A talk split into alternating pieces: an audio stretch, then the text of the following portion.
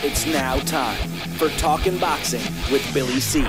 It began as a podcast, went live on the net, and transformed into a full blown empire. It's the only daily boxing talk show on the planet, hosted by the only guy with the balls to do it. Many have stepped into the ring, many have tried to take the belt, and one by one, they've fallen. Another victim of the undisputed heavyweight champion of Boxing Talk Radio. Talking Boxing with Billy C is on now. My style is impetuous, my defense is impregnable, and I'm just ferocious. I want your heart.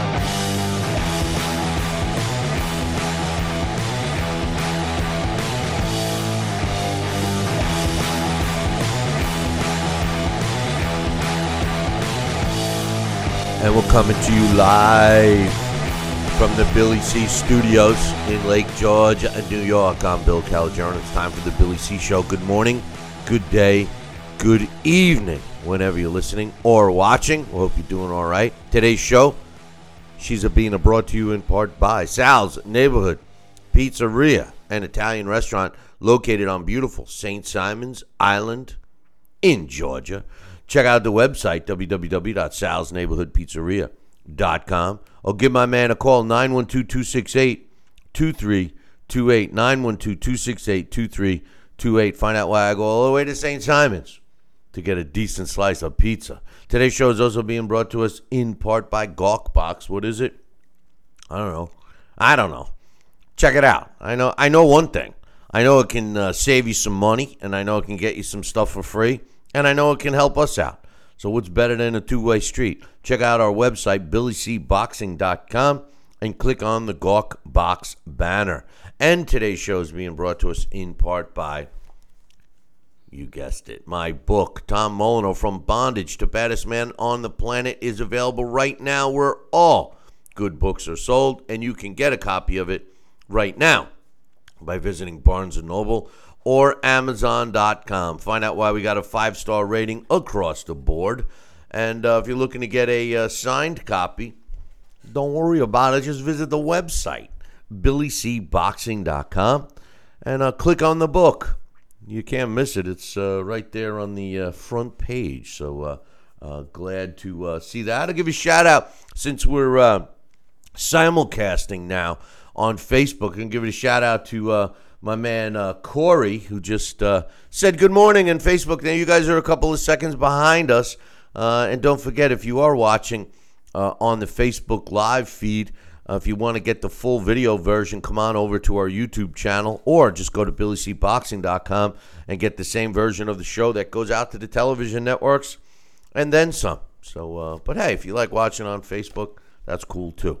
And by the way, we have uh, our official chat room is up on billycboxing.com. Uh, and uh, there's always uh, some great guys in there, like there are right now. So you can check that out. Um, coming up on the show, we got a bunch of stuff to talk about. Uh, mm, you know, you you always wonder about Bob. You know, Bob Arum. You know, ever since he said, "No, no, no, no," I was lying yesterday, but today I'm telling you the truth. Eh, you know, it's kind of hard to believe a guy like that. You know, but uh, uh, we got some news uh, about him. He's saying some more stuff uh, about uh, Jeff Horn. You know, I think it's uh, just some promotion propaganda. I want to talk a little about the World Boxing Super Series for the cruiserweights. Um, but first, I, I want to start off. My my topic today um, is uh, Tyson Fury. You know, Tyson Fury. I got to admit now, b- before you change the channel, I-, I just want to say this. At one point, I was a huge Tyson Fury fan. I really was. I I, I started. Um, we used to have a correspondent involved with the show from England, and he hooked me up uh, uh, on. Uh, well, he uh, turned me on, I should say, to uh, uh, Tyson Fury, and I followed Tyson Fury's career from probably his second or third professional fight, and I, have watched them all, and uh, I like Tyson Fury. I thought he was funny. Uh, you know, I thought he was talented, but I, like many other people, think he, you know, totally uh, went off the deep end. And, you know, he wants to make a comeback. He's calling out Anthony Joshua. He's saying all the right things. He wants to fight the best fights. He wants to make some big bucks, is what he wants. But his latest comment has me convinced that he's still uh, out there, that he's still, uh, let's just say, mentally challenged. Okay? Tyson Fury has officially picked Conor McGregor to beat Floyd Mayweather.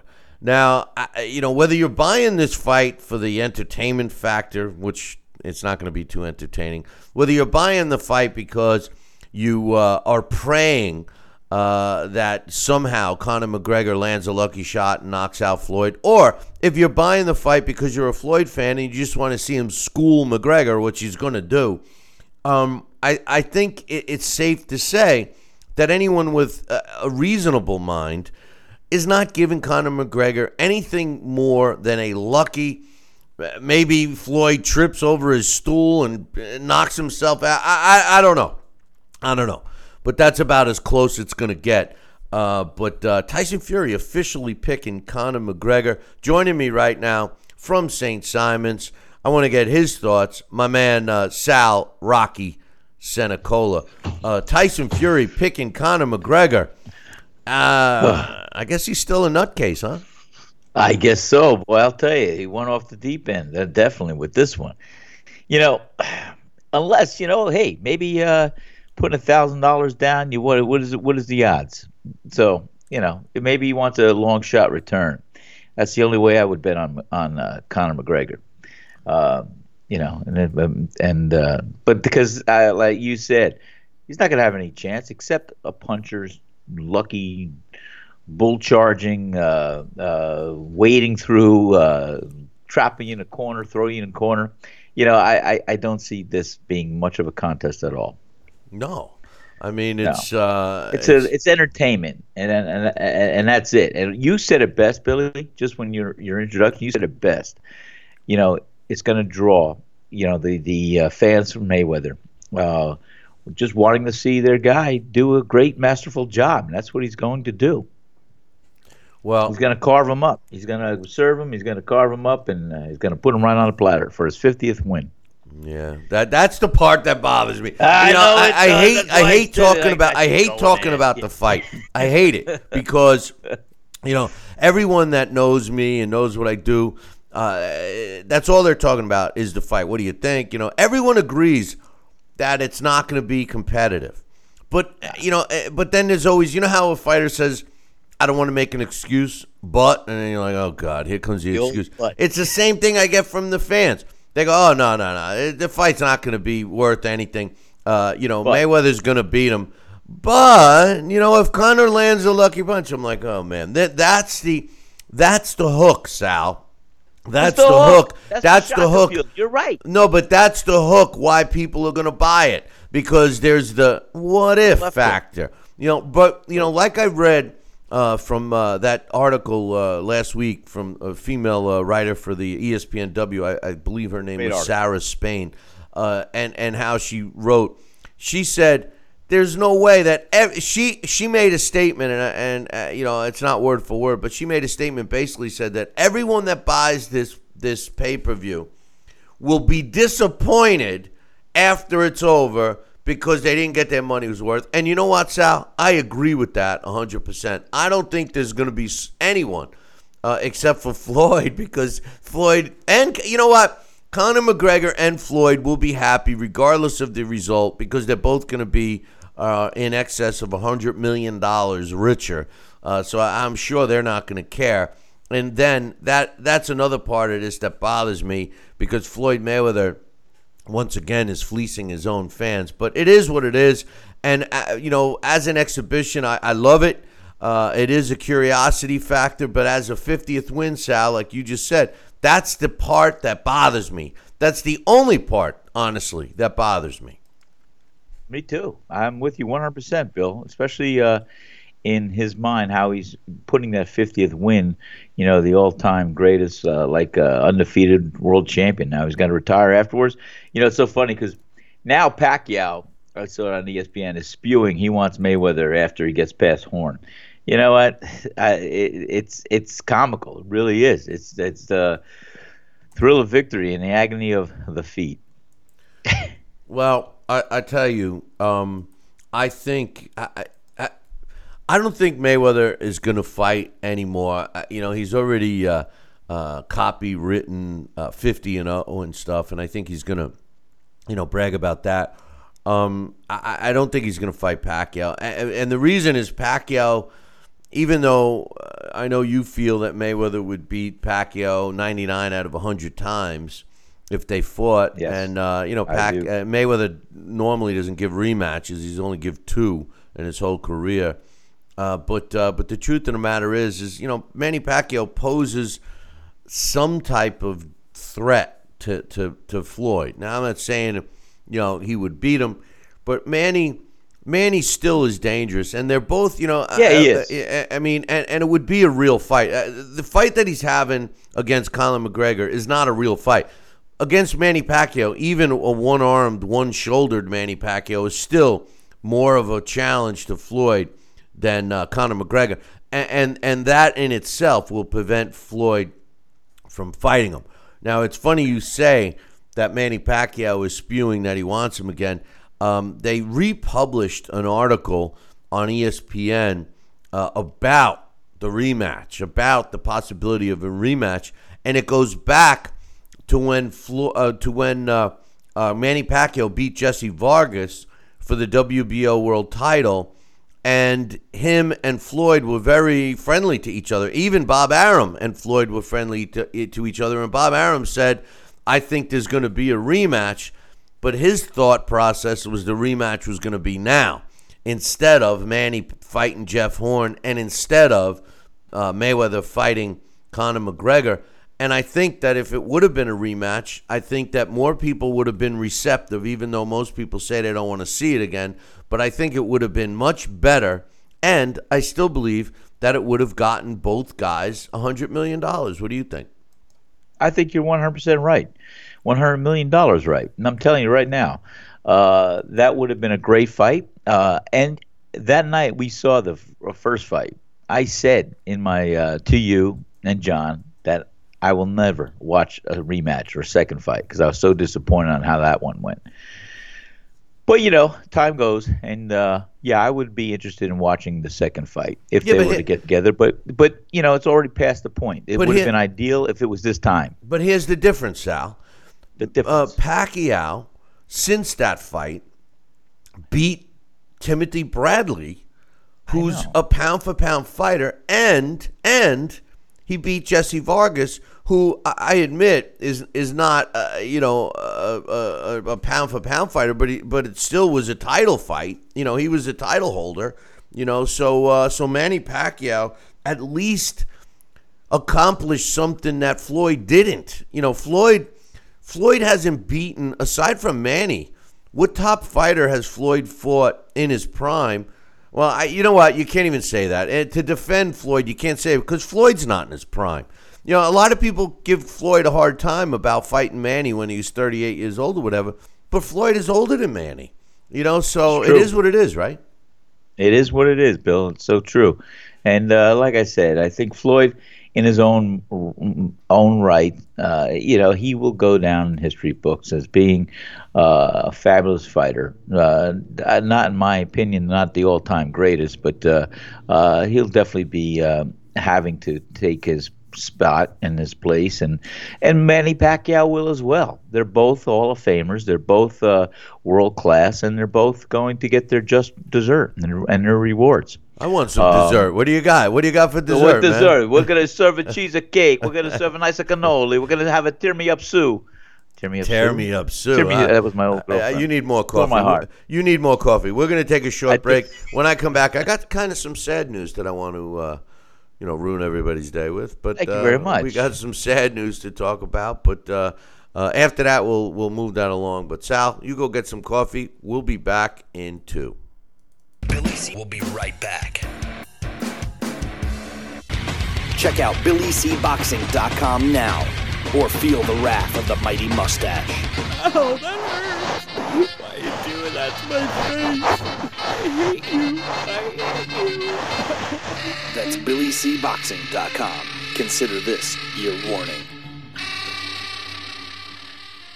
Now back to Billy, Billy C. C. Interact with the show at BillyCBoxing.com.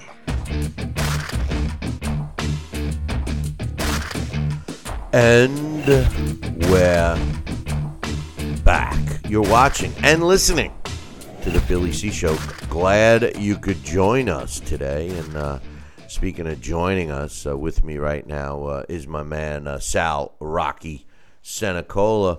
And uh, we got some uh, sad news, Sal. It was reported yesterday that um, Rafael Chavez Gonzalez, who was the brother of Julio Cesar Chavez, was killed in his home uh, yesterday uh, in Mexico.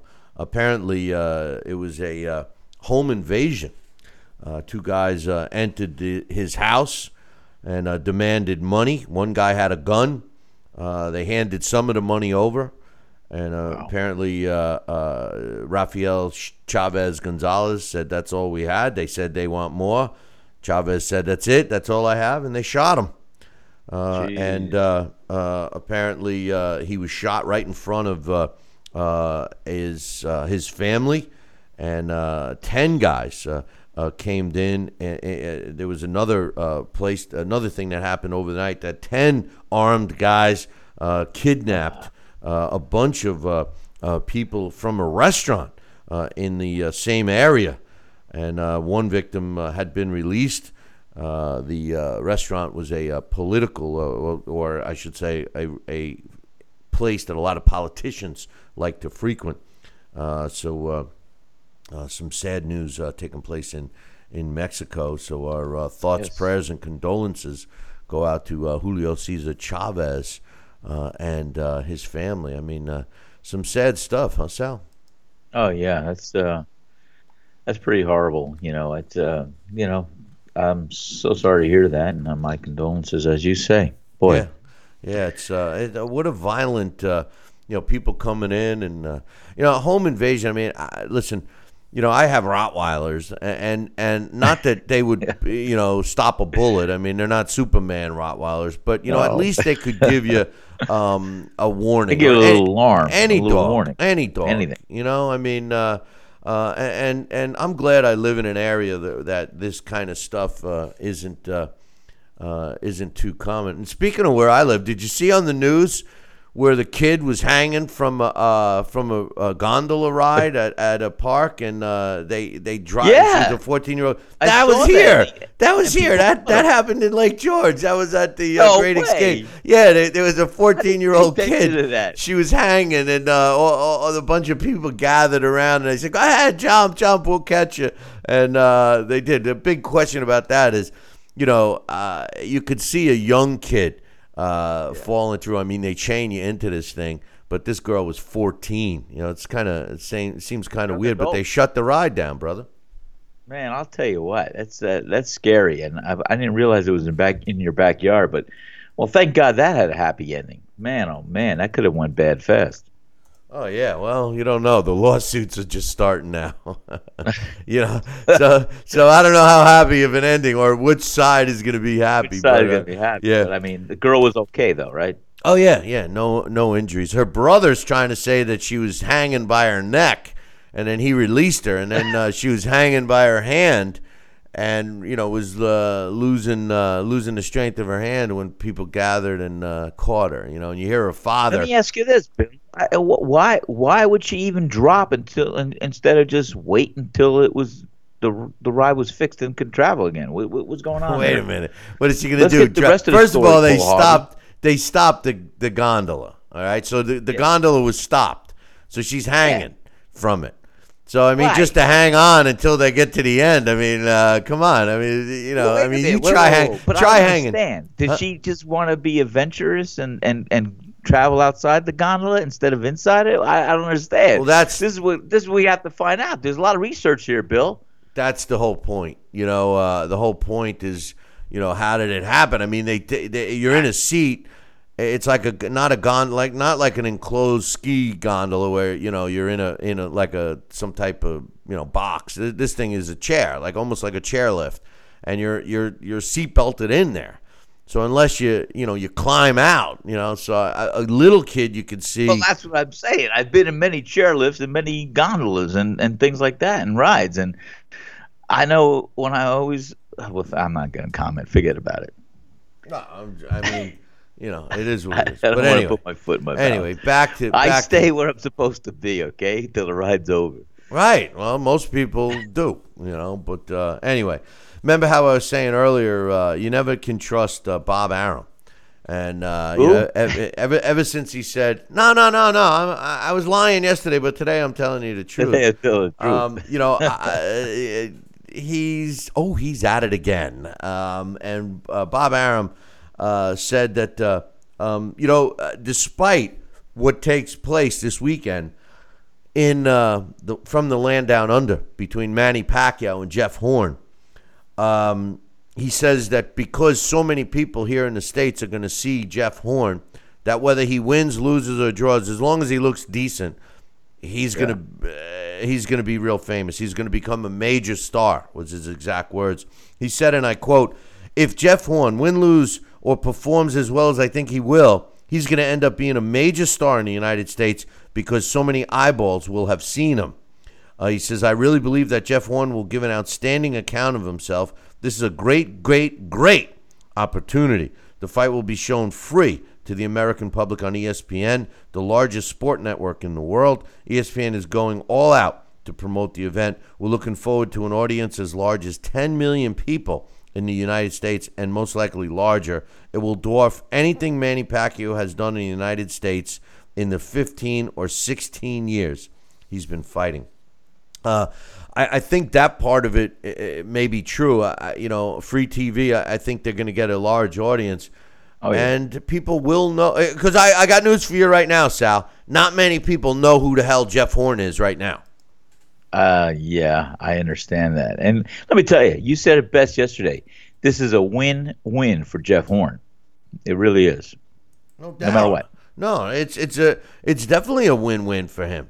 I mean, there's no, you know, eh, the only thing that he, the, the only way that he would not benefit from this is if Manny Pacquiao destroys him in, in you know, 30 seconds. one round. Yeah, Yeah, 30 exactly. seconds of one round, you know.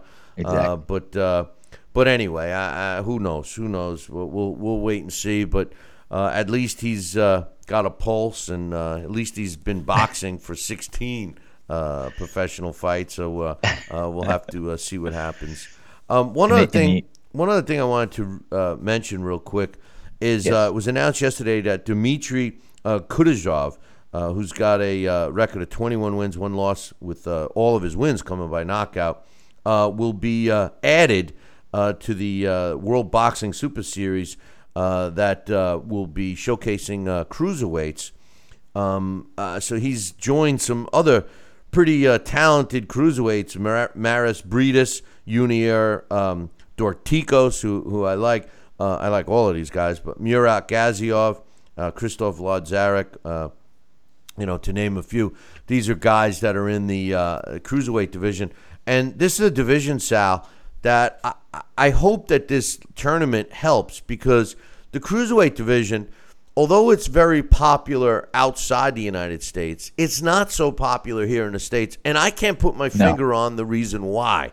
You know, the truth of the matter is, is you got 200 pound guys fighting each other, and for all intent purposes, Sal, this was the heavyweight division up until uh, about 20 years ago. I mean, I, if you go back in time, even my one of my favorite fighters of all time, Jack Johnson, was considered a monster when he fought. Everything you ever read about him, and even if you see the the footage and photos of him fighting his opponents, he was way bigger, and at best. He weighed 215 pounds. You know, I, I mean, Wow. you know, I- so cruiserweight division technically uh, could be uh, uh, a very hot division. Guys in shape, weighing 200 pounds, the knockout power. Plus, they generally uh, uh, have hand speed and stuff. I, I love the cruiserweight division. What's your thoughts? You know, I I never bit down onto the cruiserweight division. I, I don't know why. Maybe that's I'm representing some of the public here. I I respect it. I understand it. And you know what? When you look at the even the cruiserweight limit, which I believe was what 200 pounds, Yeah, Um, you're looking you're looking at one of the largest uh, corridors or separations between two weight classes in boxing. You're looking at 175 pounds light heavyweight to 200 pounds. That's 25 pounds. There's no other weight class divided up the way they are, four, four to six pounds every weight class. So I understand it, and it definitely uh, has a place in, in boxing, and I respect it. But I think you look at the legacy of all the great champions and all we have looked and endured with boxing. Uh, starting back in the 1800s. And, you know, the heavyweight division was the most spectacular, most coveted world title belt that you can want to achieve or attain or respect. And it was uh, recognizable. And, you know, uh, you had light heavyweight and heavyweight. Then comes up the cruiserweight, and it, it needed some exciting fighters, and which it does have. And it just never really took off uh, in the United States the way uh, it has across across the uh, the world. I believe. Um, I, I, I don't know why, Bill. I don't know why. Well, but even well, listen to this. Know? Listen to this. You know, I, I mean, the reason why I, I, agree. I mean, it hasn't taken off in, in the United States, but I don't get it. And here's the reason why. They have a place up here in Lake George uh, uh, called uh, Fort William Henry and Fort there, there, basically there were two forts on either end of the lake, and this yeah. area was extremely populated. You know, uh, back by uh, French and Indian Wars and the Revolution, and and prior to that, and um, it's uh, you know a museum. You could go through it. And you could see the uniforms of the soldiers that used to guard this thing, the British soldiers.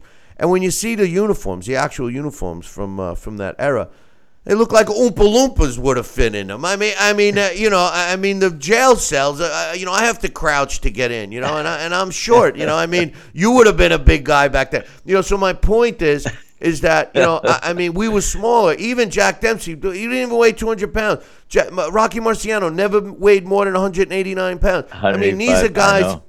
These are guys that are smaller than the cruiserweight. So just the word heavyweight, I get it. And and you know us as human beings, I mean, you, you know now we're getting six foot seven, two hundred fifty pound men that are chiseled muscle. You know, uh, football players, three hundred and twenty pounds that can run a forty yard dash like Flash used to. You know, I mean, it's amazing, right? Um, yes. But but still, if you're looking for action and knockout power and all of that, you you get it with the cruiserweights. But hey, Sal you know these damn uh, commercial breaks. Uh, hold that thought because I still want to talk a little about the cruiserweight division. So yes, uh, yes. we will uh, uh, we will take a short break and we'll be back in two. Billy C will be right back. Check out BillyCBoxing.com now or feel the wrath of the mighty mustache. Oh, that hurts! Why are you doing that to my face? I hate you. I hate you. That's BillyCBoxing.com. Consider this your warning. Now back to Billy C. Interact with the show at BillyCBoxing.com. And we're back. You're watching and listening to the Billy C. Show. Glad you could be with us. And uh, just before I went to break, we were uh, talking about the uh, cruiserweight division, Sal. And you know, the truth of the matter is, is that you know, we've like I said, you know, we've gotten bigger and and uh, you know, as a you know humanity, human humans have basically gotten bigger and stronger and based on uh, workout techniques, uh, nutrition, etc. And you know, most boxing fans complain about um, lack of action in, the sport. I mean, uh, some people will say, "Oh, it's the sweet science," you know, which makes me sick. But at the end of the day, the fights you remember are the action-packed fights. And and you know, although we were treated to a fantastic heavyweight fight recently between uh, AJ and uh, Klitschko, um, I think that the cruiserweight division could be that missing link to really give us an opportunity to see the big guys going at it when you're not just seeing some one side of it being nice and chiseled and the other guy being a, a roly poly fat bastard. You know what I mean? You got a good point. It's a it's a good weight class. Uh, I I see it, and I think it does have its place. And and like I said, it's it's one of the only weight classes that you do have that 25 pound limit uh, exceeding, you know, to heavyweight from light heavyweight. And uh, so I like that. It's a buffer, and certainly the athletes today are bigger and stronger uh, on a lot of levels. And uh, you know, when you look back at all the world champions, most of them were under 220 pounds, more like 185 pounds, 180 pounds. You know, from Rocky Marciano, Joe Louis, all these other guys. They uh, they uh, usually kept lean and trim, and, and they were um, smaller guys compared to today's heavyweights. They would have been perfect uh, cruiserweights. But No. it's not the glamorous division for whatever reason. It's not the glamorous But, division. but I'm saying it Still could. have like I'm saying it could be. They could. They It could. could Mar- they could could. market. I mean, think of this: Mike Tyson, in his prime, and at his best, most vicious, was 211 pounds. I mean, theoretically, you know, uh, Tyson could have been uh, fighting in the cruiserweight division. I mean, you know, uh, theoretically, he, He- probably could have lost 11 pounds somewhere. He probably could have, but that's the whole thing. Why? Because heavyweight division is still recognized throughout the world as the most glamorous heavy, uh, division of sports uh, uh, history of sports. I But mean, it, the heavyweight but champion it- of the world. You're right. No, you're right. Well, wait a minute. When we were kids, you know, the heavyweight. If you're playing uh, King of the Mountain or something, and, and you win, you know, you, you raise your hands and what do you say? I'm the heavyweight champion of the world. You know. Uh, but now there's so many. Cha- and then the guy next to goes, "Oh, wait a minute, I'm the middleweight champion of the world." And the other one says, "I'm the interim. I'm the interim champion." And the other one says, "Wait, I wasn't allowed to play today, so I'm the champion in recess." You know, I mean, oh my God, you know, the, the playgrounds that's today funny, is, is one confusing uh, group, you know. But but you know the thing is, is that um, you know we could have uh, the the heavyweight division really hasn't been too exciting. I, I mean, uh, you know, I, you know they say how the heavyweight division goes, so does so goes boxing. And you know, with the exception of AJ and Klitschko, I mean, we haven't seen many exciting fights. I mean, AJ has brought some exciting excitement to uh, the heavyweight division. Deontay Wilder, you can make an argument that he's brought some excitement because he knocks out the, the slugs and bums that they put in front of him, but he hasn't fought anybody substantial, not yet you know, and I don't think he ever will, you know. Uh, but uh, uh, I, I don't know. I mean, it's good to have multiple divisions that are hot and uh, and exciting. I mean, that's listen. You know, I say this all the time, and I, I you know, I don't. I, it has nothing to do with Floyd Mayweather, but I always use this analogy. When you think of great fighters, and this has been my argument about Floyd Mayweather, and people will say Floyd Mayweather is a great defensive fighter, which he is. He's a future Hall of Famer, which he is, first ballot, no question. Uh, possibly, uh, you know, you could make a, a a case for you know him or maybe one or two other fighters that were the best of his generation, no doubt. Okay, but what I always use in as example. Here comes that but. but what I always use in as yeah, what I always use as an example, Sal, is you go back in time and you think of a fighter and you mention a name. You say Roberto Duran. You could say uh, Sugar Ray Leonard, Sugar Ray Robinson, uh, Jack Dempsey, Mike Tyson. Uh, you know, even Riddick Bowe, uh, Evander Holyfield, Rocky Marciano, Mar- and, Marvin and- Hagler, you know Hagler, right? And, and you mention a name, Tommy Hearns. You mention those names, and if you do it one at a time, and you tell the boxing fan to close their eye, an immediate image of the fighter and a specific fight. If you said to me, uh, Hagler, I would immediately. Well, the first fight that comes to my mind is Tommy Hearns versus Marvin Hagler. If if you say Mike Tyson, the first fight that pops into my mind is him knocking out Trevor Berbick. You know, if, if you say Rocky Marciano, I mean Jersey Joe Walcott when he knocks his uh, face and it looks like an alien. You know, comes to mind. You know, Sugar Ray Robinson, Jake LaMotta pops into my head. I, I mean, you know, all these great fights, right? Now you say Floyd Mayweather, it's like, wait a minute. You know, I, I mean, uh, I think of Floyd Mayweather. I think of an undefeated fighter. I think of a, a fighter that's made a lot of money. But I don't think of any exciting fights because the man has not been in any exciting fights, not at least for a decade. The actually the first fight that pops in my mind is uh, the one that you said you never want to watch again, and that was him against uh, Pacquiao.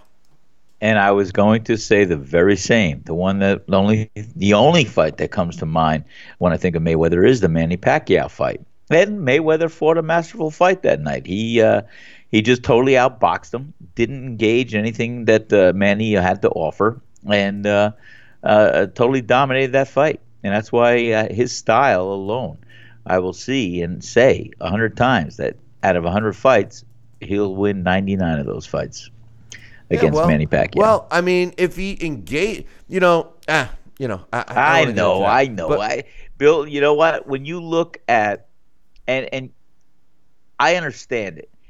safety first, especially today when you're looking at all the head injuries and the brain trauma and things that are happening in MMA, in boxing, in football.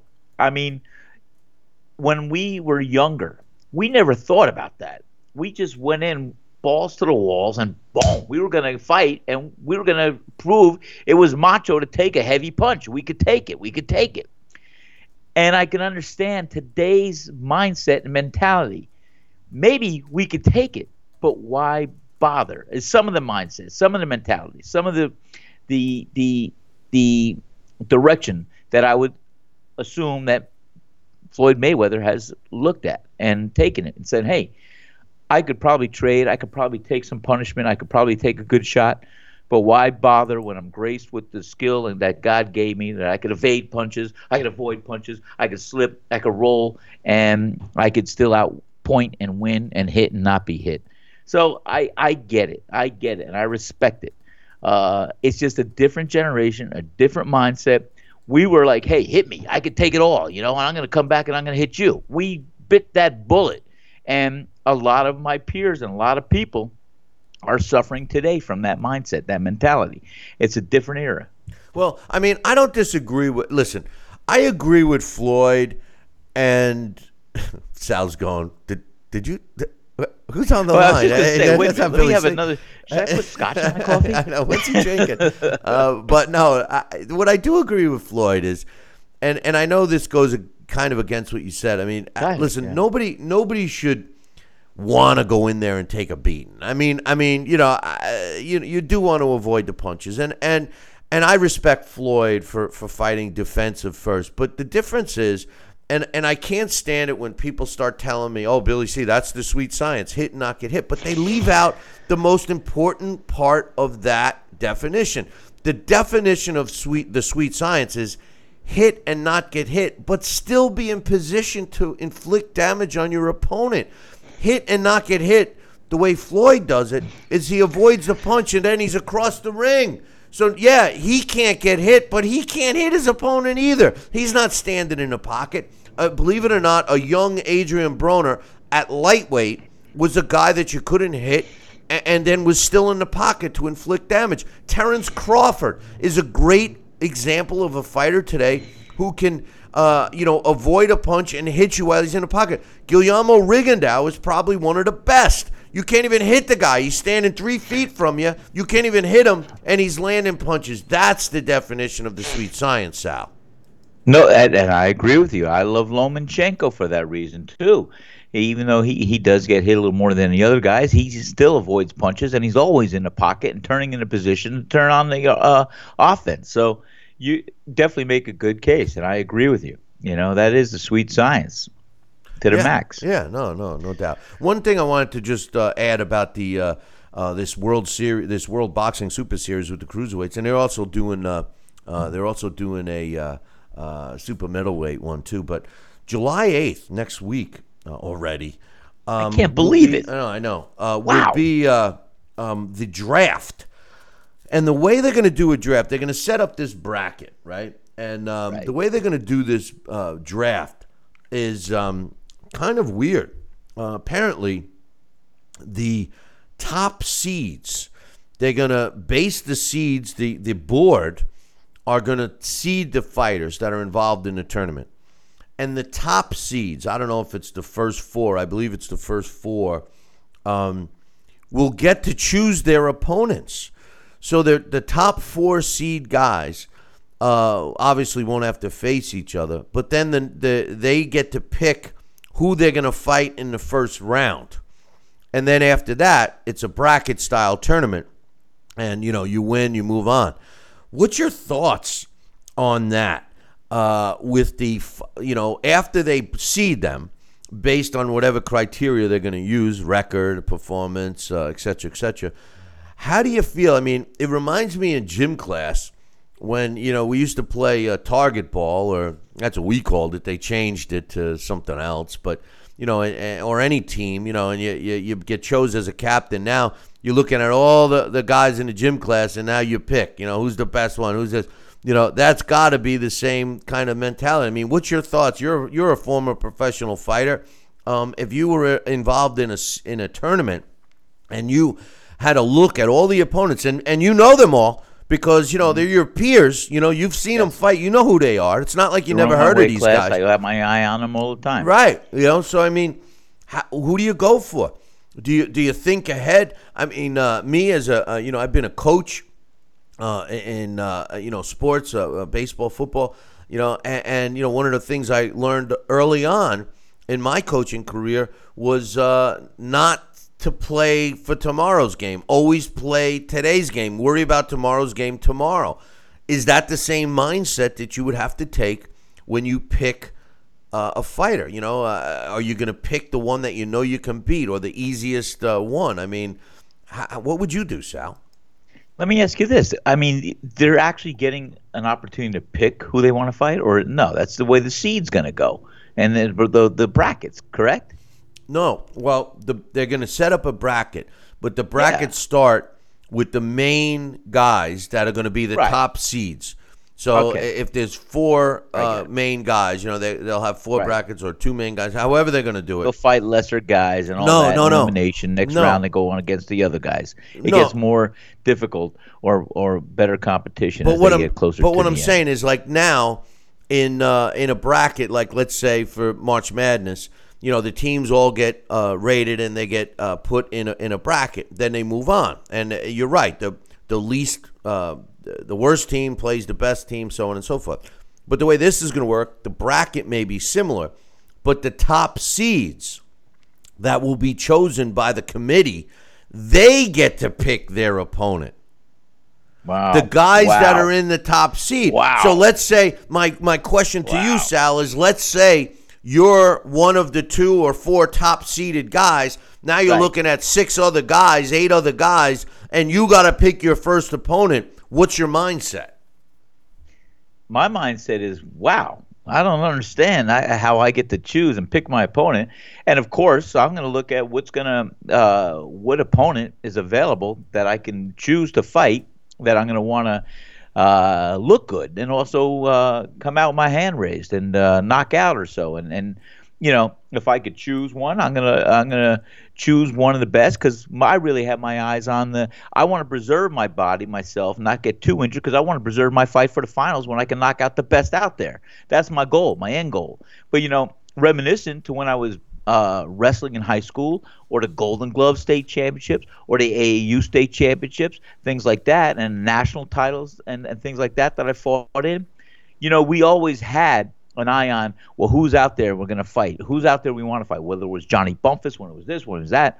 And and we we would look at who we were going to fight then first and get past that fight and then go on whether it was golden gloves whether it was a national title and and so this is reminiscent same thing with wrestling when i wrestled in high school and i went to the state championships we um we had to look at who we were going to wrestle in the districts, who we were going to wrestle in the regions. And we knew who was tough out there. We didn't get to choose who we were going to wrestle. We just knew we were wrestling the lesser opponents early on when we were seeded, because we were seeded.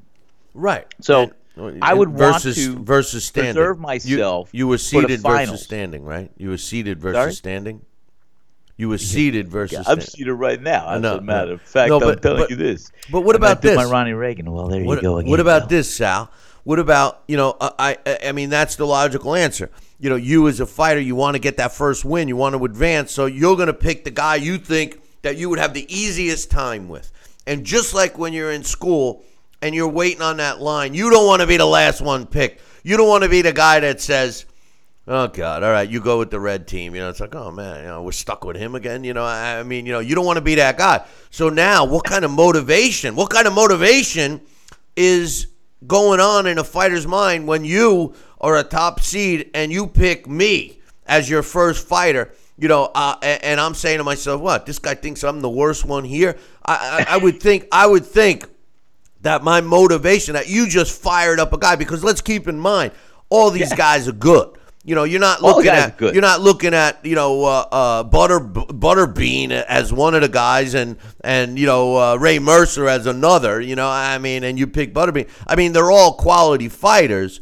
You know, but I I would think that you know you in your mindset picking who you think might be your easiest opponent for your first fight you're actually getting the best version of that easiest opponent because he's going to be all jacked up because you picked him, thinking that you're going to walk all over him, right? Absolutely, and you're 100% right with that assumption. I, I would give you that right off the bat, and that's true. And that's what I'm saying. It's never going to be just an easy, easy fight for a multitude of reasons. One that you just mentioned. So I don't even like the idea that they could pick their own opponents because I would, like I said, my goal in that whole tournament would be to get to the finals and fight the best. And the the course along that way, you know, you gotta see. Uh, you don't want to injure your hand. You don't want to. You don't want to get a bruised rib. You don't want to get cuts. You don't want to this and that. So, you know, how much thought process do you really go into? Well, which is the better fighter for me? Do I want a boxer? Do I want a puncher? Do I want this? Do I want that? I, I, I don't like the the idea to choose my opponent. I would just say put me in a ring with whoever and let me win. Let me let me beat him. That's my assumption. That's my thought. Well, I, I, don't think want to that, pick I, anybody. I think it's a it's a pretty wild twist that they're uh, that they're It is. throwing in here. You know that uh, they're going to seed the guy. You know, because I was wondering, you know, who's going to pick. You know, when I when I first was seeing, well, they're going to the committee's going to pick the match, and I'm saying, oh God, you know, they're going to have their favorites. They're going to pick who they think, and then all of a sudden they come out and they say, well, the top seeds are going to pick their own opponents. I'm like, oh, you know, so basically they're going to pick the top seeds, whatever it is, uh, either two or, or or four fighters, and then those guys get to pick their opponents. They'll you know it's, uh, they'll be in the order in which they're chosen. You know, uh, they get to pick their Yeah. opponents. Uh, so you know, like Coach is saying in the chat room, he says, uh, you know, I, I'd pick, I'd want to face the toughest while I'm fresh. Well, I mean, assuming you're going to be fresh the whole time, it's not like you're going to fight them. It's not like the prize fighter tournament, which I loved uh, over in England, uh, where uh, you fight the same night. That I like. Uh, but this, you know, you, you're going to be able to get back in shape and prepare for your opponent. You're going to know who your opponent is after your fight. But I mean, I I don't know if that is a smart approach, uh, coach, because if you pick the baddest ass of, of uh, well, first of all, you got to assume that the other people picking are the top guys with yourself. If you made that cut, you know, if you're one of the guys picking your opponent, you're you you're already in the top seed. I would think that you'd have to pick the guy you think that you would have the easiest time with, Sal, and and and then you're creating uh, an issue where the guy that you just picked is gonna, you know, that's his motivation that you just picked him, and now you're gonna see the best version of that guy, maybe better than you thought. You know, maybe I don't know. I don't know what to think. I think it's I think it's pretty interesting to tell you the truth. I think it's interesting, but you know, hey, I got a question too. You know, I can see what coach is saying, but the, the bottom line is, you know, these tournaments, if if the, are they going to be weekly? You know, this because you got to. Are you going to fight a once a month? Is it a year long tournament? You got twelve. You got buys.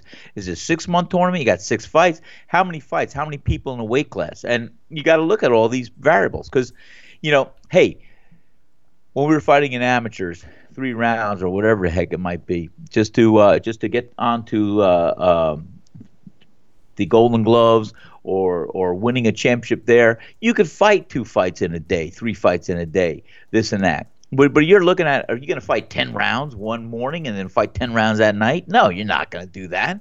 So that's why I'm saying if it's a weekly uh, uh, elimination or a monthly elimination, hey, I know after after a ten round fight, if it's 10 rounds you know there's been some times where you you know your your whole body feels like a headache and you gotta you know uh you know at least rest for for a day or two and um and uh soak in a tub or soak your hands if they're hurt so i can't see this being if they're 10 round fights once a week fights i, I don't know maybe maybe not i don't know No, i'd like to not- know more information No, they're not going to be once a week fights. I mean, you know, no the same know rules. that. i'm just the saying same- but the uh, same are they going to be 10 round fights Well, the same rules apply. Um, the, you know, even though it's a tournament, the same rules are going to apply. You know, if there's a knockdown or a cut, they have to allow for uh, uh, you know suspensions. Uh, well, obviously, I, I think it's a sim- single elimination. So if you get knocked out, you're not, you know, you're not going to be coming back. you're But- not coming back tomorrow but a lot of commissions, if you sustain a serious cut, or even if you get knocked down, I'll tell you right now, if you win the fight and you get knocked down a couple of times in that fight and sustain a cut, and but then you come back and win, uh, most you know reputable commissions will still issue um, a uh, uh, you know some time where you got to take off. You'll you'll have a suspension that, that you have to serve, whether it be thirty or sixty days. You know, so I'm sure that uh, Richard Schaefer, who's uh, you know the lead guy in this, is is accounting for that. Sal, I mean uh, that's just the rules of the sport. You know, and and if I'm a, if I'm fighting and I get a serious cut, you know, I want time for that cut to heal. That was one of the things, the tangibles in uh, the prize fighter tournament that I loved so much because if you got cut and you weren't able to continue, even though you won, you're out. You know, so uh, they had to go in between fights and, and have a little bit of time to, to patch them up and get them uh, get them okay so that they let them continue. Uh, that adds a whole nother uh, flavor to it. You know, having a tournament the same night. You know, you win. It's three rounds. You win. You advance. You you fight the next guy. I loved the prize. I Tournament. yeah, yeah. I, that that that is exciting, and and it's a lot of action. It's short bursts. It's it's it's great. You don't have much room to make an error. You know, it, it's funny, Bill, because I used to think about that all the time. You know, coming from wrestling or fighting in the amateurs with the tournaments and everything else. You know, I used to say, well, you know, too bad boxing, professional boxing, couldn't be on a league level where you had a team. Each state had a team of champions, uh, or they, they, they, they vie for that position in each weight class, and they face another state, and they do three round fights or four round fights, and uh, they go on to a, to a world title uh, or worldwide. You know, it would be a different concept, different thing. You want to start the league, Bill? Anyway, it would be interesting. Uh, I I don't know. I don't know how I feel about the, the whole thing though. With this uh, this big big tournament, could be interesting though. I love the tournament. I love it. I love it. Hey, listen, we're going to take uh, a break here in a second. I'll give a shout out Jose Ribalta, uh, former uh, Wow. world uh, heavyweight title challengers uh, in the Yes. uh, Facebook chat room right now. Give a shout out to my man Jose. Um, Major Very League good. Baseball scores: Diamondbacks beat the Phillies six to one. Cardinals over the Reds eight to two. The Cubbies beat the Nationals five four. Red Sox over the Twins four to one. Indians over the Rangers 15 to 9. Yankees uh, keep winning uh, after their little losing streak.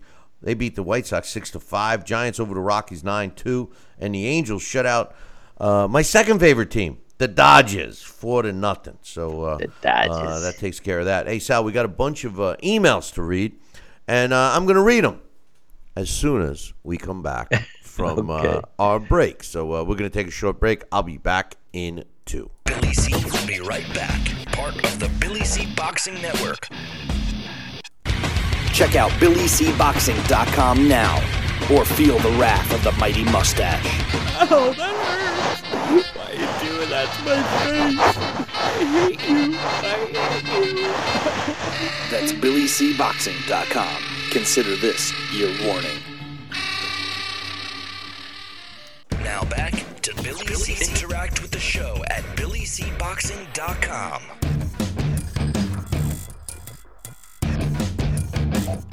And we're back. You're watching and listening to the Billy C Show. Glad uh, to the Billy C Show.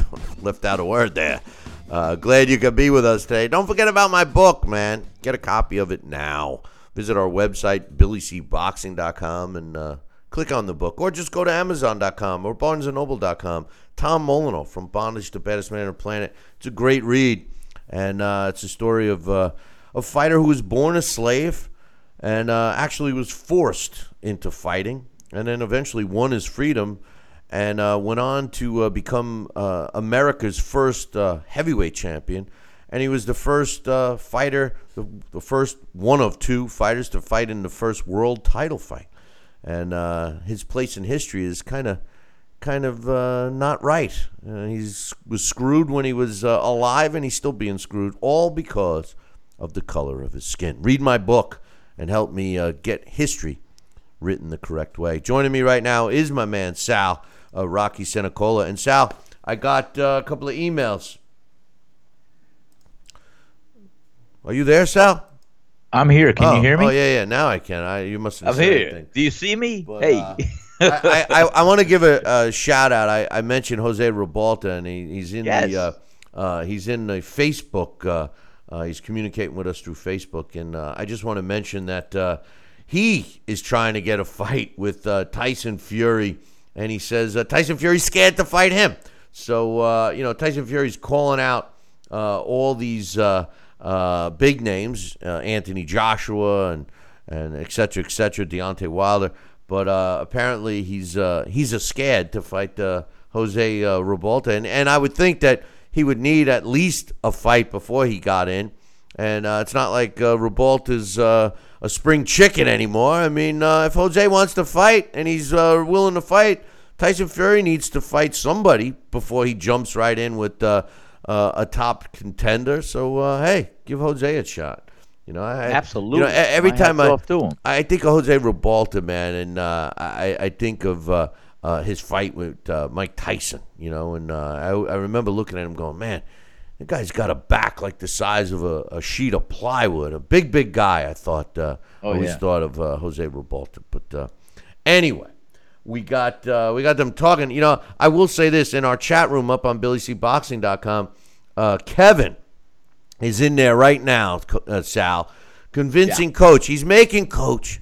He's making coach an offer he can't refuse.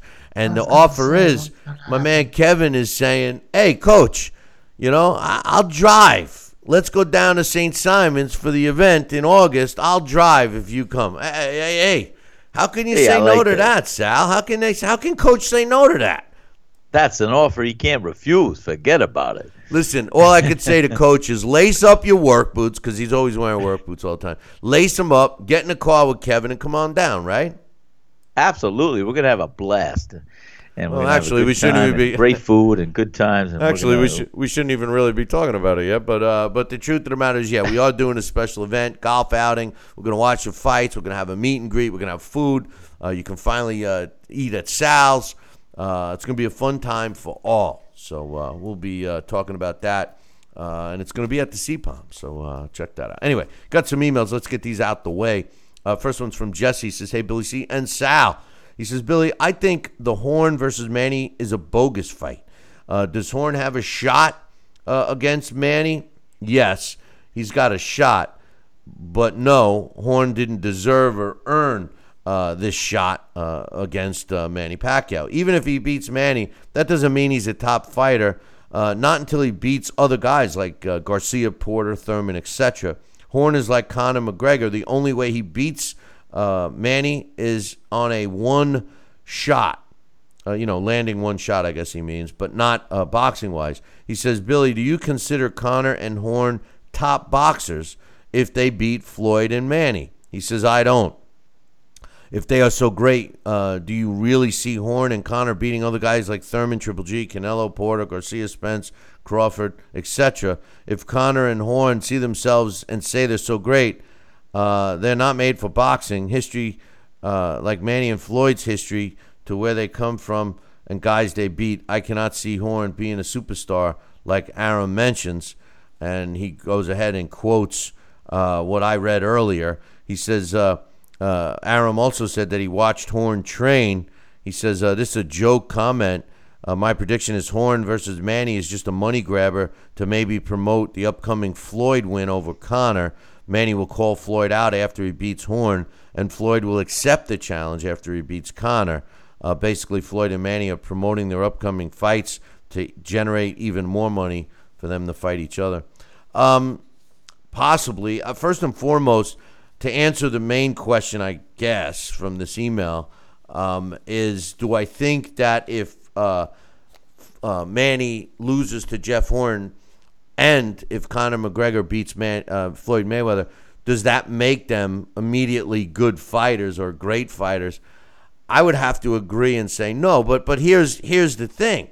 A win is a win is a win. You know, if if Conor McGregor beats Floyd Mayweather, let's start with that. If if he beats Floyd Mayweather, which I don't give him even a a, a, a mustard seed uh, chance in, in a in a you know thousand acre field of grass. Whoa, what an analogy like that was. that. Where did that come from? Where did that come Where from? did that I was come from? Say a mustard But- seed in a pint-sized jar of Gulden. Yeah, something. I don't, I don't know, but uh, Yeah, that's a good one.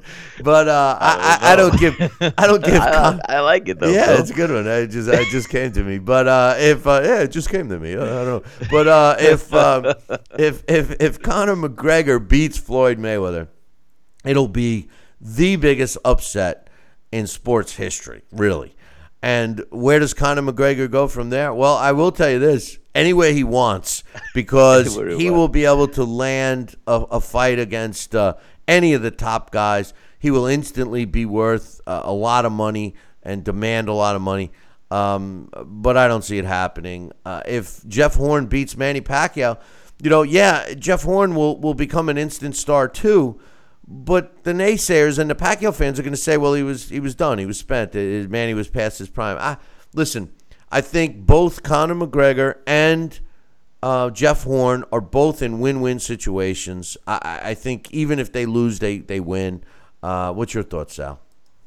Well, yeah. I mean, Conor McGregor, uh, uh, he wins. I mean, that's going to uh, upset the apple cart, if you will. I don't know what kind of analogy I can make, but he'll be known as a big spoiler. I don't know. Um, I I just can't picture and see it, but um, of course uh, he'll uh, he'll reign through MMA, and I, I I just don't see him having that success as a boxer uh, long term. I don't know. Uh, and I don't think he would probably get through uh, Mayweather to begin with. But if he did, uh, there's a lot of punchers, a lot of people out there, a lot of styles that uh, that uh, could probably uh, give him trouble in any situation. I don't know. Um, and Jeff Horn, Jeff Horn's got a chance, and he always uh, would be one to be uh, uh, considered a, a top top draw if he gets past Manny, and all of a sudden he's this he's a dragon slayer, if you will. And but that's unlikely too, um, you know. And then I could see a showdown between uh, Jeff Horn and uh, Conor and McGregor. Conor McGregor. well, I tell you what. I tell you what. I I don't give either one of them much of a chance, No, but I, I I think that Jeff Horn has more of a chance of beating Manny Pacquiao than Conor McGregor has of beating Floyd Mayweather. I mean, I, I will say that. Um, I agree. You know, Floyd Mayweather. uh, You know, my my my. Uh, listen, the bottom line is boxers that have boxed for their life have tried even even brawlers who have been boxing for for their life uh, have fought Floyd Mayweather, and none of them can land a solid punch on Floyd. What makes people think that Conor McGregor, who's never fought boxing, who's a lunge at you can't even he runs out of gas in MMA. What makes people think that he stands even a remote chance, even with a lucky shot? I've seen the, the video of him sparring. You know, I've seen him hold his hand. He has no bad. defense. I'm telling you right now, Floyd Mayweather, who can't crack an egg, who probably couldn't even knock me or you out right now at our ripe old age, uh, is going to knock out Conor McGregor. I'm telling you that Oh, he's going to knock out. Conor McGregor. Conor McGregor is going to be so exhausted uh, that Yeah. uh, you know Floyd Mayweather is going to you know probably uh, you know blow some of his bad breath on him and, and knock him out with a breath blow. I mean, I I, I don't know. I don't know. I, I, I mean- I, Conor's not finishing that fight on his feet. No, and and you know I'll tell you what, uh, it'd be if we're talking on a Monday morning or, or post fight, and we see something, uh, we're gonna have to be eating crow. I, I doubt that's gonna happen. I mean, why? I believe they are giving him a chance uh, out of hell. I don't know. I mean, think thinking. all all I could see, Bill, is this guy charging like a bull putting his hands up, wading through punches, not caring, and just boom, boom, trying to get him in a corner, uh, if you will, and bully him, and probably, you know, I don't know. That's the only thing I could see, and and Mayweather's not going to really give him that opportunity because Mayweather's going to be peddling. Mayweather's going to be in distance enough to throw that jab and some combinations. And uh, he knows that that's probably the only thing that Conor McGregor is going to do is charge him like a bull. Of course. Listen, it. I, I the don't know. first if if the fight goes five or six rounds, the, the first handful of rounds is going to be pretty. I, I'll tell you how it's going to go, so you can save your Tell hundred bucks. I wanna hear it. The, the way it's going to go is Conor's going to do exactly what you said. He's going to come running across that ring at Floyd, like Floyd, a bull. He's going to come out. and Floyd like a matador is going to, you know, control the ring. He's going to move around. He's going to be on his feet. And McGregor's going to be chasing him like a primitive caveman. And Floyd's going to be avoiding punches and he's going to be biding his time. And all the while, Conor's going to be running out of gas, emptying in his gas tank. And by the fourth or fifth round, that's when Floyd might start throwing a couple of punches. I'm telling you, Floyd's not even going to th- need to throw a punch in the first three or four rounds. But once Conor starts to tire, you're going to see Floyd picking his shots.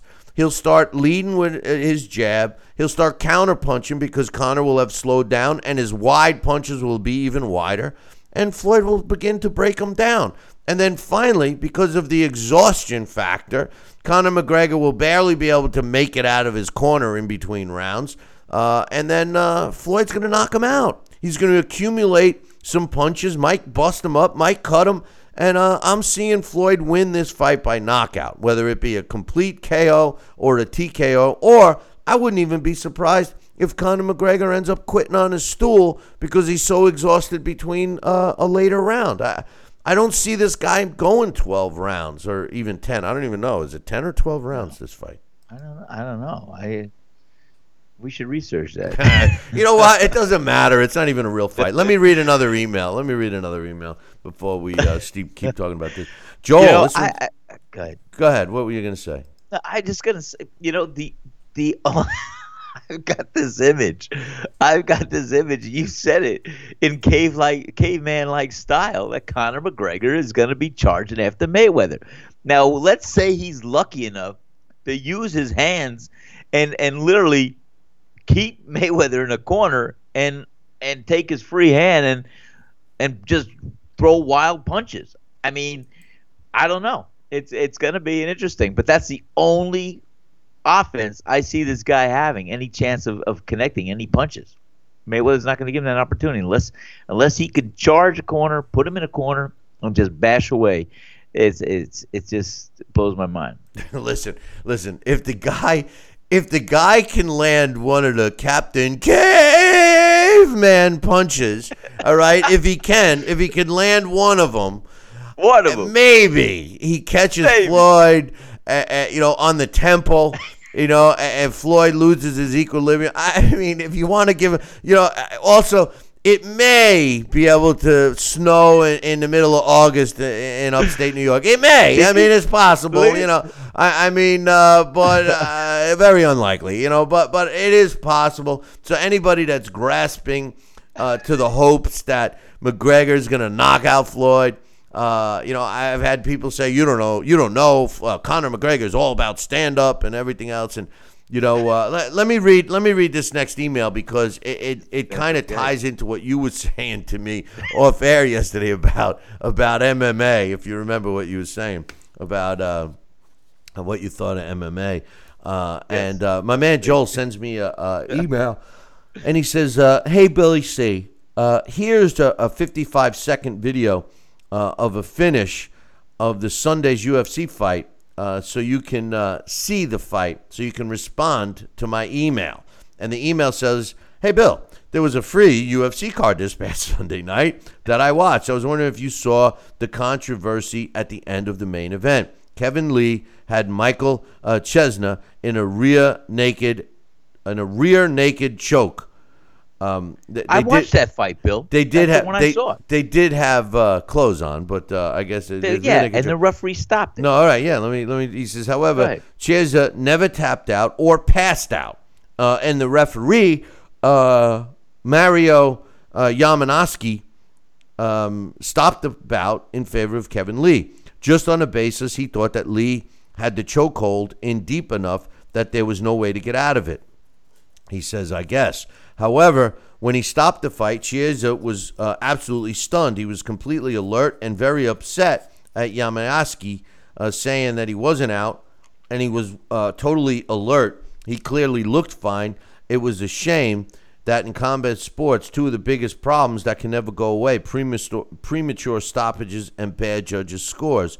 Do you and Sal think uh, this is something we can ever fix? Well, first of all, before I comment on the fight itself, and I did watch it, um, is that you know, uh, you know, the the truth of the matter is, is I think now judges is one thing. I, I believe that judging we need it, it's a simple fix. If we uh, you know make the criteria, everybody knows what the judging criteria is. But what we don't know is the order in which specific judges score that criteria. Some may put more emphasis on total punches thrown and landed, giving uh, a fighter the same amount of of uh, points, so to speak, if they're landing jab after jab after jab. Whereas other judges will say, well, this guy jabbed them for, for two minutes and, and 50 seconds of a three minute round, but then the other fighter landed a, a, a savage shot that rocked uh, the guy that jabbed him for two minutes and 50 seconds of the round, and he gives the round to that guy for the big punch. If as long as the judges have an order, like which is the most important down to the least important of the criteria, then I think we would see a lot more um, scorecards that I think the public would accept. Now, as far as premature stoppages, that's a tough one to fix, as you would say, Joel. And the reason is because a premature stoppage, although the fans and the fighters get upset, at least the fighters go on to fight another day. A late stoppage or a stoppage that wasn't stopped in time causes more damage not only for the referee who waited too long, but for the fighter itself. So there's an injury injury factor here that you have to consider. You know, uh, one of the things was I when I was involved with a sanctioning body, they told their judges, you know, it's better to stop a fight too early than too late. So I don't think that that is really something that is broken. I think that it's just a judgment call and it's all based on the referee. Some referees might stop a fight quicker than others. Um, I, I just wish that more referees let the fighters fight. You know. Now, as far as the fight itself, um, what do I think about the stoppage? Well, uh, it didn't seem like he was, and I wasn't. The, the referee is kneeling right there. He's looking right at the guy, so he, he might have seen his eyes rolling back in his head. I saw the guy bleeding. He was clearly down. Uh, he was in a chokehold. It didn't look like he could get out. His arm was free, but it was kind of hanging there. I don't know, Sal. Um, the guy had a scissor around his waist the whole time, squeezing his abdomen, I think, and and uh, probably hurting his uh, ability to to uh, oxygenate his uh, muscles. I, I, I don't know, Bill. I, I I just, in all due respect to Joel and, and all the millions of, of MMA fans out there, I, I, I just don't like it. I just don't get it. Well, I just don't. I don't I don't like the ground, you know. And and then the guy, you know, I look at I look at UFC uh, sort of as a cross between wrestling and WWE. You know, I mean, the way they jump around and and you know they're in the cage. Oh, yeah. I mean, um, it is what it is. You know, I I, I always the the reason why when I, people always ask me how come I never got into MMA. Well, I, there's two reasons. One, when I somebody sent me a, a, a, when I was watching it one time, somebody said, "Oh, here's an MMA thing," and and I started watching this fight, and I forget who the guys were, but um, this guy gets knocked out. I mean, it was a clear uh, shot, and and he and you see the replay, and he, he's out cold as he's falling backwards. His hands are to his side. He falls and he's laying there on his back, um, out cold and the fighter that knocked him out climbs up onto the to the cage and comes down and gives him a shot right in the face.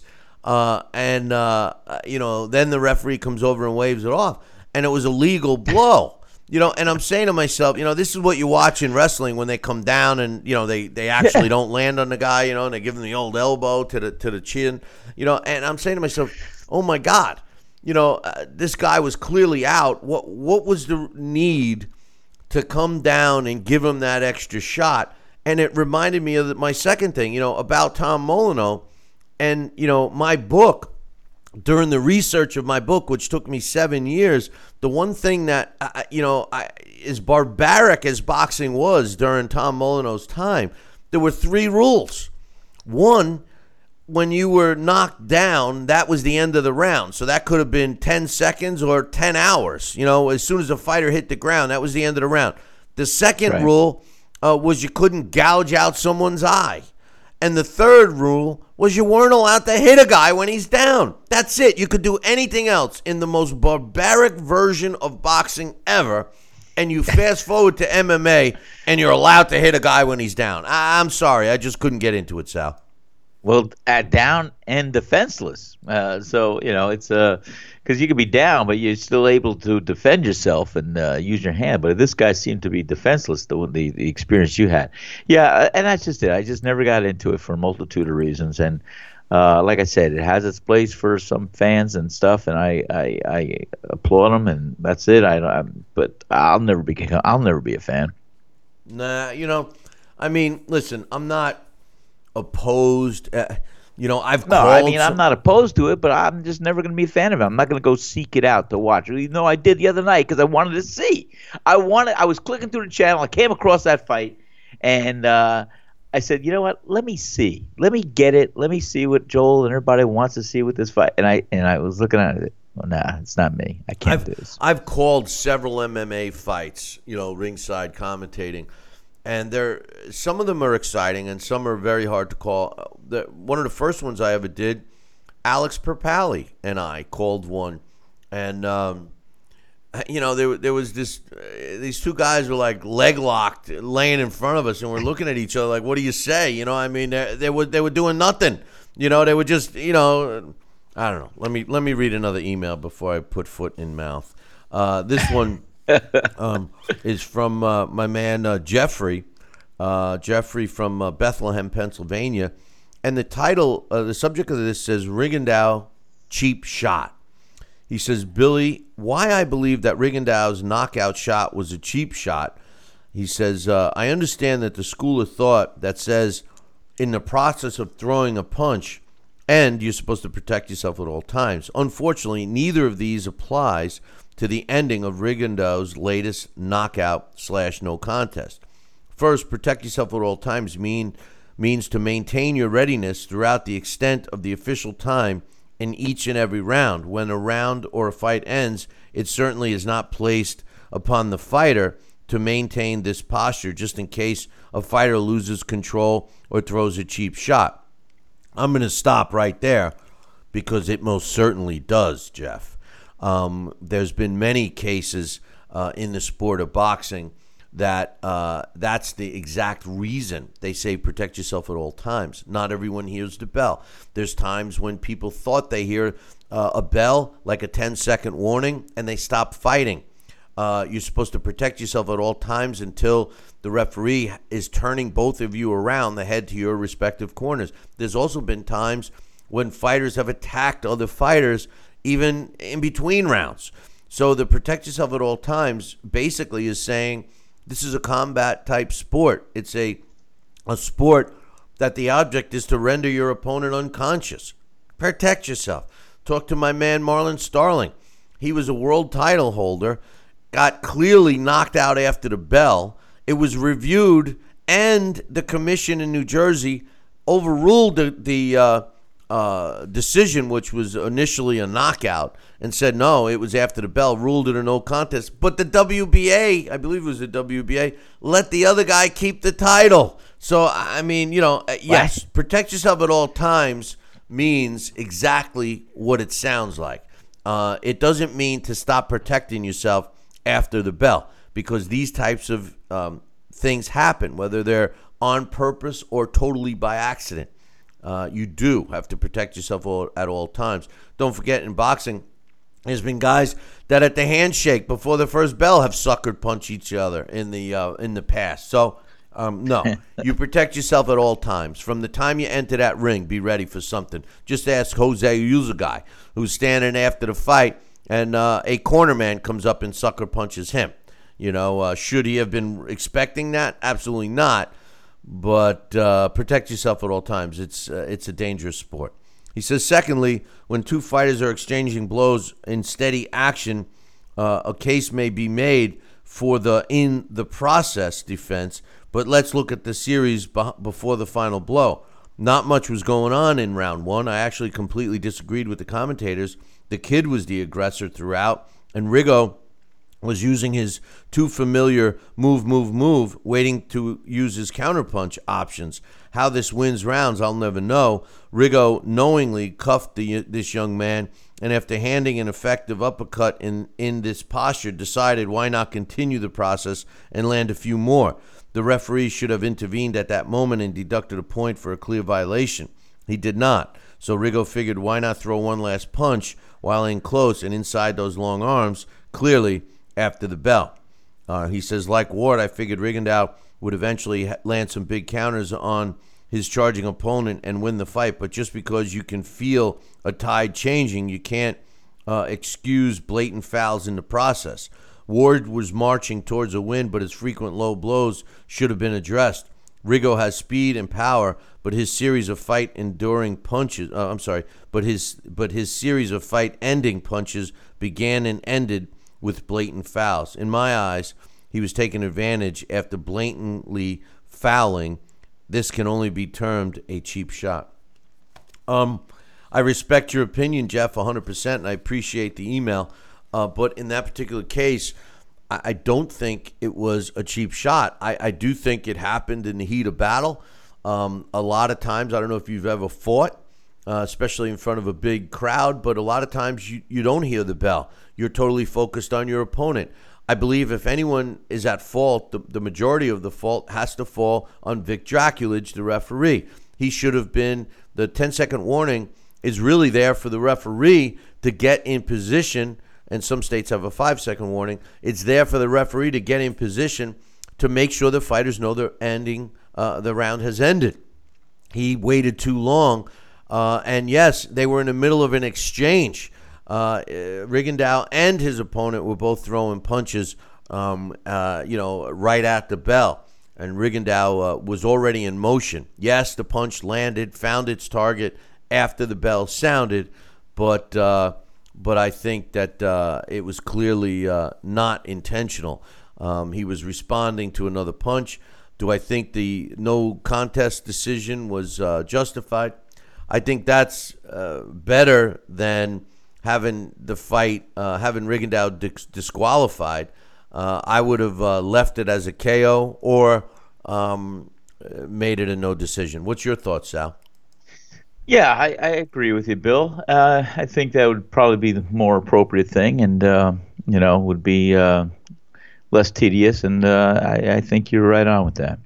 Yeah, you know, I mean you do have to protect yourself at all times. You do have to I protect yourself at all times. That's what they say, and uh, you know it's it's it's a shame that it happened, and and uh, but you do have to protect yourself at all times. You should be ready. Yeah, that's right. Pretty unexpected. Well, I'll tell you what I'm ready for right now, Sal. Another Coffee? Co- no, yeah, well, but uh, a commercial Coffee. break. We got to take a break, man. He's uh, uh, it uh, it flew by, so don't go nowhere. We'll be back in two. Billy C will be right back part of the Billy C Boxing Network. Check out BillyCBoxing.com now or feel the wrath of the mighty mustache. Oh, that hurts. Why are you doing that to my face? I hate you. I hate you. That's BillyCBoxing.com. Consider this your warning. Now back to Billy C. Interact with the show at BillyCBoxing.com.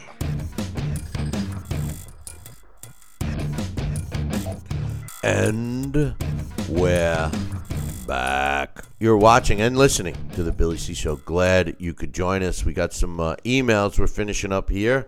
And uh, I got the last one right now, Sal, and this one's from uh, a fairly new listener, uh, Ian Murray, uh, writing to us from, uh, I guess, Scotland.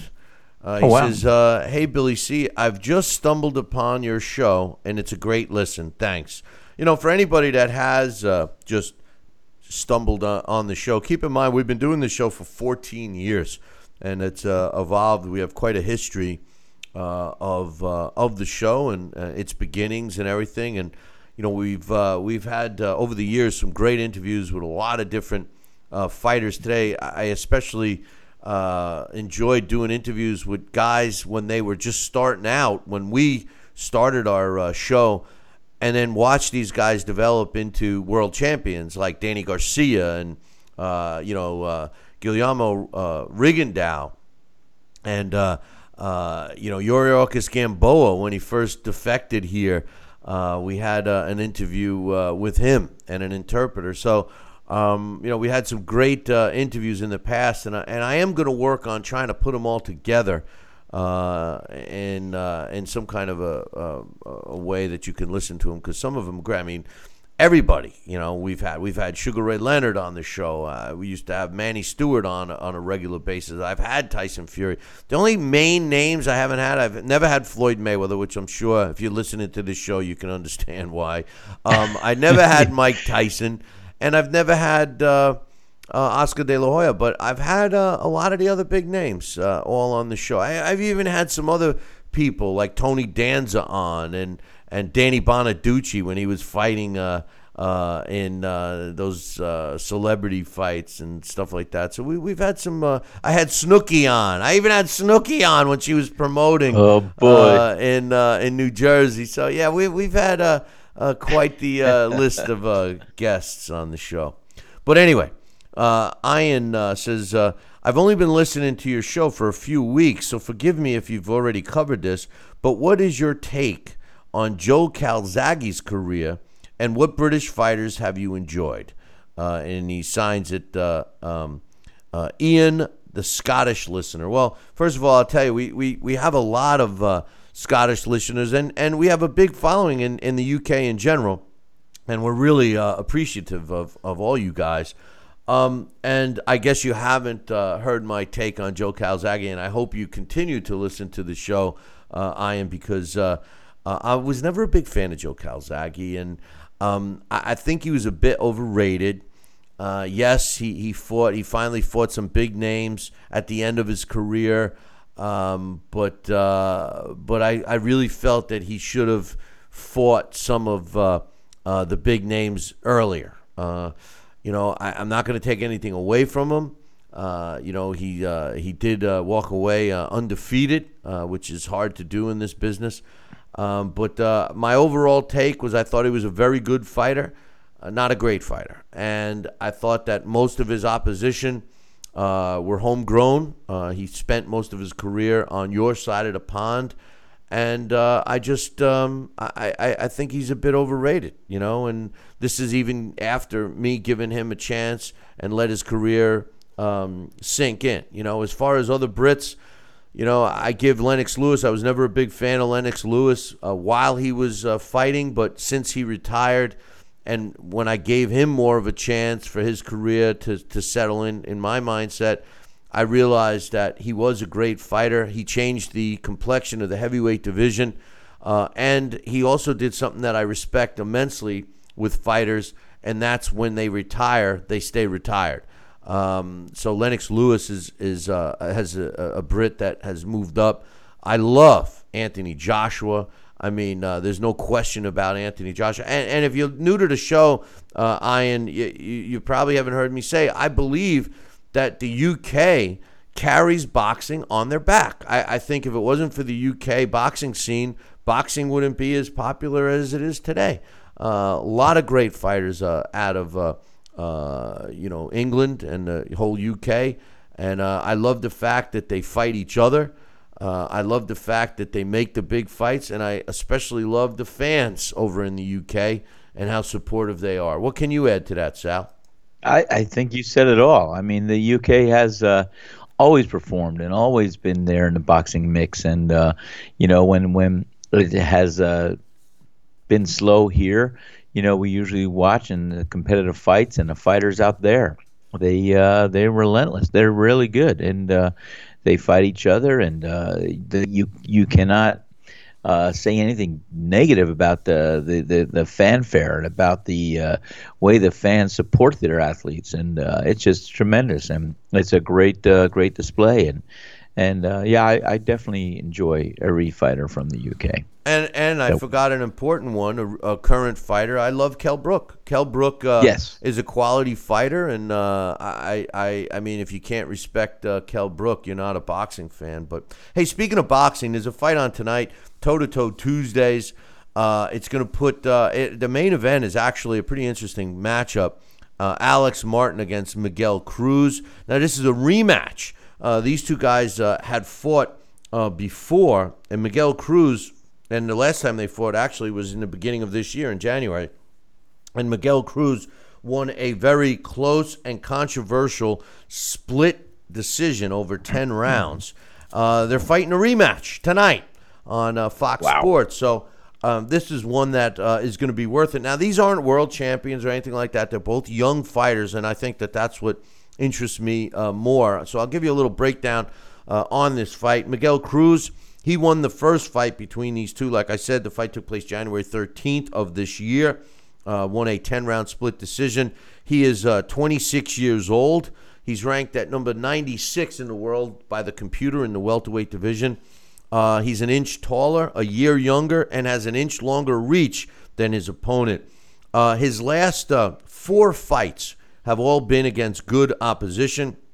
Beginning uh, uh, a couple of years ago against Virgil Green, he was 11 and three, stopped him, won a uh, split decision uh, eight round split decision over Sam uh, Figueroa uh, in uh, May of 2016. He was 10 and 0. He fought Alex Martin this year in January, who was 13 and 0, won a 10 round split decision, and won his last fight against an 11 and 3 Ali Mamadov, who he won a fourth round disqualification. So, although his last four fights have been with good opposition, they're all somewhat flaky. The decisions, two split decisions, a DQ, and the only decisive, decisive one was two years ago against Virgil Green. He uh, uh, uh, has uh, five of his 15 fights were uh, against uh, opponents with losing records, which by today's standards is pretty good. The combined record of all 15 opponents he's faced is also pretty impressive 104 wins, 87 losses, and six draws generally today when you see a young fighter, 25 years old, he's 26. Um, you know, you see these guys against uh, uh, big time losing record opponents. Uh, not the case with Miguel Cruz. And he weighed in for this fight uh, yesterday, 145.8 pounds. His last fight against Ali Mamadov, uh, he weighed 148, and he weighed 146 uh, when he fought Alex Martin the first time. Now, Alex Martin uh, he uh, is uh, a year older. He's uh, 27 years old. He's ranked at number 126th by the computer in the welterweight division. Uh, he's an inch shorter and he's got an in, one inch shorter reach. He hasn't fought since his last fight against Miguel Cruz, so he hasn't uh, didn't get that fight in between like like Cruz did. But his last three opponents were also very good. In February of 2016, he fought uh, Rosenberg Gomez, who was 17 and four, won an eight-round decision, uh, won a eight-round split decision against a very talented uh, Juan Carlos Abreu, who was uh, 19 wins, two losses, and a draw when he fought him. And then his last fight down in Florida uh, was the uh, uh, split decision 10-round loss to Miguel Cruz. Now he's fought 14 times, and nine of his 14 fighters had losing records. His combined record of his 14 opponents 99 wins, 92 losses, 11 draws. Now, he does have combined winning uh, opponents, but the thing that stood out for me was all the draws uh, of his opponents, which usually tells me that the opponents are a lot better uh, than their record may indicate. Draws generally mean they won the fight and uh, they were in the hometown of the other fighter, especially if the, the draw is on a record of a guy that's a 500 record or or uh, uh, less. So, and he weighed in 146.4 pounds, weighed 146 and three quarters in the last fight. How do I see this one going? Well, it's a tough one. Uh, you know, Alex Martin is a southpaw. Uh, he's got uh, 73 rounds under his belt, 13 and one with five knockouts. Uh, Miguel Cruz He's got 61 rounds under his belt, but that's because he knocks out his opponents more. He's 15 and 0 uh, with 11 knockouts. I think this is going to be a highly competitive fight, but I'm going with Miguel Cruz. I think Cruz's activity uh, since he fought in between uh, and the fact that he's got a little more pop behind his punch, uh, I think that uh, he's going to win the fight. I'm picking uh, Miguel Cruz uh, in this one, Sal. I'm not going to ask you for your prediction because I know uh, I didn't give you a chance to really break it down. But what's your thoughts on two young guns facing each other a second time? Well, I think it's it's good, and they're going to put on a good show. I am picking Miguel Cruz as well, and I think it's it's good. You know, it's good. Well, sounds good. I didn't want to put you on the that's spot, but you got your I, official. Uh, I uh, gave you gave me official prediction, so that's all is good. It's good. It's good. Like Sal it's said, good. it's good. It's good. It's good. Ah, my pizza. Miguel it's good. Cruz. I you think know. he's gonna win. Hmm. He's gonna cruise to a victory. Ah, is that he's what you're saying? Miguel Cruz is gonna cruise to a victory. All right. Well, hey, and he's not in. gonna be a cruiserweight. Yeah, no, not not to be not to be uh, confused with a cruiserweight. He's just gonna cruise to victory, and we'll be talking about that fight on tomorrow's show. But on this day June 27th. Uh, in 1987, Matthew Hilton uh, wins a 15 round decision over Buster Drayton to win the IBF World Junior Middleweight wow. title. It took place in Montreal. I remember watching that fight. That fight was on uh, uh TV, and I'm I'm pretty sure it was on during the day. I'm I'm, I'm remembering yeah, I, I that. Think so. I, I, I, think I, remember watching that yeah, fight. I fought his brother Davy Hilton. Yeah, Dave Hilton too. The Hilton uh, brothers. There was a third one too, wasn't there? Was there three brothers? I don't know. Yeah. I think he managed a hotel. Uh, yeah, I, th- I think his. I think he went out with Paris a little bit, but uh, anyway, uh, on uh, this day, June twenty seventh, in nineteen ninety nine, and you know what? Everybody hated Paris Hilton, but I, I thought she was attractive. Whatever happened to her? I she's married and happy now. I don't know. Uh, I don't know. I don't know if she's doing porn. You still have a little dog. Yeah. but on this day in 1999, uh, uh, Vasim knocks out Takanori Hakayama uh, in the fifth round uh, to win the WBA junior lightweight title. That took place in Japan. Um, sure, no, you're not really? surprised about that. Um, on this day in 1902, Joe Gans, one of the greatest fighters ever, knocks out, and I love the nickname of this guy knocks out George Elbows McFadden in the third yes, round. Elbows McFadden. Yeah. I knew him from uh, the from school, days, right? You knew you knew him from high school, right? Didn't you go to high school with him? Yeah, this fight took place in 1902. Yeah, uh, Elbows McFadden in the third round. Gans knocks him out to retain his world lightweight title, uh, and that took place in San Francisco, California. And finally, on this day, you're funny guy. On this day. June uh, 27th in 1914. One of my favorite all time great fighters, favorite fighters, and one of the best fighters ever to lace on a pair of gloves. Jack Johnson wins a 20 round decision over Frank Moran to retain the World Heavyweight title, and that took place on this day, June 27th, in 1914, in Paris, France. The fight took place in France on this day. And uh, I, loved uh, Jack Johnson. I wish uh, I wish I could go back in time uh, to watch one of his fights, Sal, but uh, I guess I can't. So. Um, I'm gonna take a look at this, you know. But I, it must have been it must have been very exciting for you to see him ringside. That's all I'm saying, you know. I'm but, telling you, you should have seen this massive guy what yeah. he used to do, destroy oh, I, his opponents. I could imagine. I could imagine. I I wish uh, I wish I could uh, I wish I could have been there with you. But uh, uh anyway. Yeah, absolutely. You hey, know, the only thing we can do is just that. Imagine. Hey, listen, uh, you guys uh, make sure uh, uh, you tune in. we're going to have a busy show scheduled for tomorrow. We got our Blast from the Past, which is going to feature James Braddock, the Cinderella man. We also scheduled to have my man Larry Hazzard on. we'll get his thoughts on a bunch of things. And then we'll be talking more boxing. Don't forget, if you take the time to send us an email. I'll take the time to read it uh, on air. So just uh, send it to Billy at Talking Boxing. That's T A L K I N B O X I N G dot com. And jot down how you're watching or listening to our show. We're curious. Uh, to find out uh, where everybody is because uh, we're all over the place now, and uh, it's nice to uh, hear where you're from. But uh, I will tell you this make sure you tune in tomorrow morning same bat time, same bat channel. Until then, ciao, baby.